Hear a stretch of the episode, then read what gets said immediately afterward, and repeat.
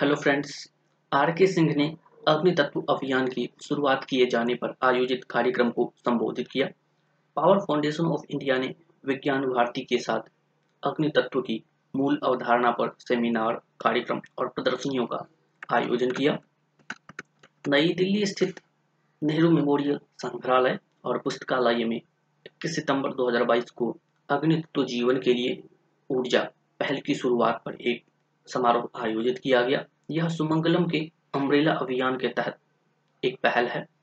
Power foundation of India ने विज्ञान भारती के सहयोग से अग्नि तत्व की मूल अवधारणा के बारे में जागरूकता उत्पन्न करने के लिए समुदायों, शैक्षणिक संस्थानों व संबंधित संगठनों को शामिल करते हुए सेमिनार, कार्यक्रम और प्रदर्शनियों का आयोजन किया।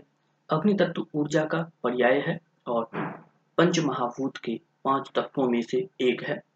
इस आउटरीच कार्यक्रम ने विषय के जानकारों और विशेषज्ञों को सीखने व अनुभवों पर विचार विमर्श करने के साथ सभी के लिए एक टिकाऊ भविष्य को लेकर समाधान तलाशने के लिए एक मंच प्रदान किया है।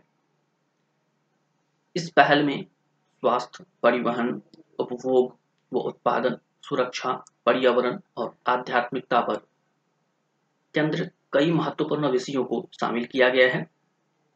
पर्यावरण के लिए लाइफस्टाइल पर विचार माननीय प्रधानमंत्री श्री नरेंद्र मोदी ने पिछले साल ग्लासगो में आयोजित छब्बीसवें संयुक्त राष्ट्र जलवायु परिवर्तन सम्मेलन कॉप छब्बीस के दौरान सामने रखा था।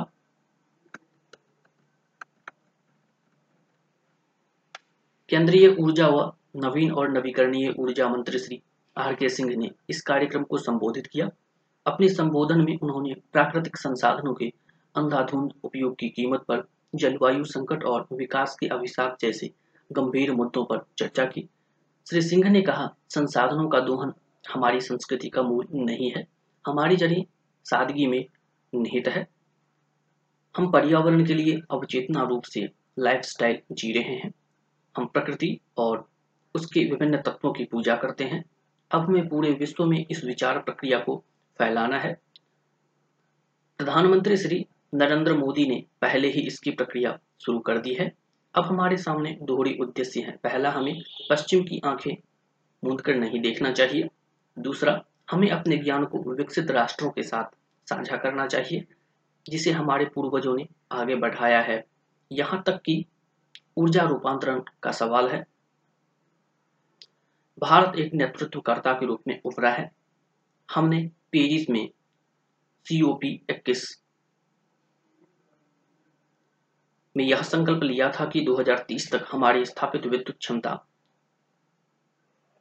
उत्पादन क्षमता का चालीस फीसदी हिस्सा गैर जीवाश्म से होगा। हमने इसे नौ साल पहले ही यानी नवंबर दो हज़ार इक्कीस में प्राप्त किया था। हमने संकल्प लिया कि लिया था कि दो हज़ार तीस तक अपनी अर्थव्यवस्था की उत्सर्जन तीव्रता को तैंतीस से पैंतीस फीसदी तक कम कर देंगे। अब पहले से ही चालीस फीसदी पर हैं। हम एक या दो साल में इसका लक्ष्य प्राप्त कर लेंगे।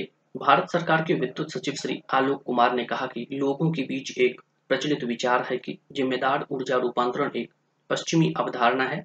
उन्होंने कहा, हमारे प्रधानमंत्री ने हाजिर जवाबी से कहा था कि भारत एक जिम्मेदार देश है, जिसकी जड़ें जिम्मेदार परंपराओं और मूल्यों में निहित है। सुमंगलम का पूरा अभियान यह महत्वपूर्ण संदेश देता है कि हमें जिम्मेदार ऊर्जा खपत की सदियों पुरानी परंपराओं को नहीं भूलना चाहिए। हमारा प्राथमिक ध्यान विद्यालय जाने वाले बच्चों पर होना चाहिए, जिससे उनके मस्तिष्क में टिकाऊ जीवन का विचार उत्पन्न हो सके। Power foundation of India Bharat सरकार के विद्युत मंत्रालय के अधीन गठित एक सोसाइटी है और प्रमुख सार्वजनिक क्षेत्र का उपक्रमों द्वारा समर्थित है।